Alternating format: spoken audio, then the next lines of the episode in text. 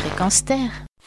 Voilà une drôle d'histoire, celle de la pêche à la légine dans l'Antarctique. Mais l'expérimentation qui a été lancée aux îles Crozet se veut exemplaire en matière de pêche durable. Alors de quoi s'agit-il?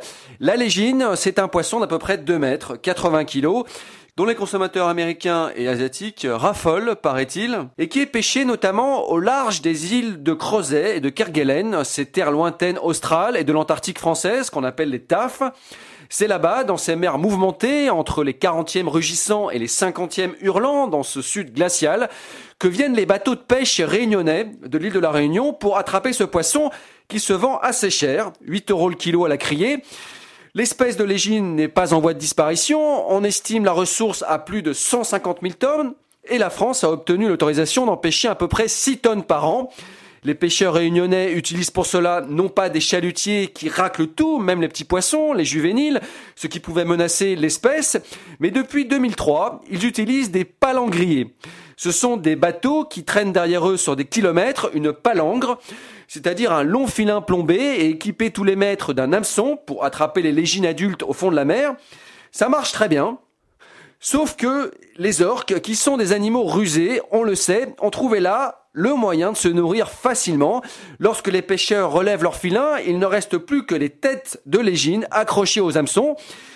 L'année dernière, plus de la moitié du quota de pêche a ainsi été avalé par les orques, mais aussi les cachalots et les oiseaux, à part que ces derniers, en voulant attraper les poissons, restent souvent accrochés aux hameçons et se noient par milliers.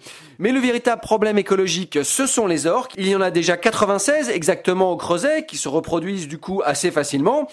Et les pêcheurs, soutenus par des scientifiques du CNRS, du Muséum d'histoire naturelle de l'Ifremer et par l'administration des TAF, aimeraient bien que les orques, ces prédateurs, retrouvent leur mode de chasse habituel, comme les manchots ou les otaries, qu'ils avalent sur les bords des plages, plutôt que se nourrir aux frais de la princesse grâce aux lignes de palangre à l'égine. Alors pour remédier à ce problème économique et écologique, une nouvelle technique de pêche est expérimentée avec des casiers et des nasses. Elle a commencé mi-janvier un bateau est parti avec 14 personnes à bord, dont des scientifiques, pour tester 11 prototypes de casiers différents, rectangulaires, cylindriques, rigides, pliables. 300 casiers au total seront immergés. Et ça a l'air de marcher plutôt bien, puisqu'à la dernière relevée, les pêcheurs ont récupéré 874 kg de légine. Un exemple de pêche durable à suivre donc. Pour retrouver toutes nos informations sur l'environnement, rendez-vous sur www.fréquenster.com. Mathieu de la chronique Écomère pour Fréquence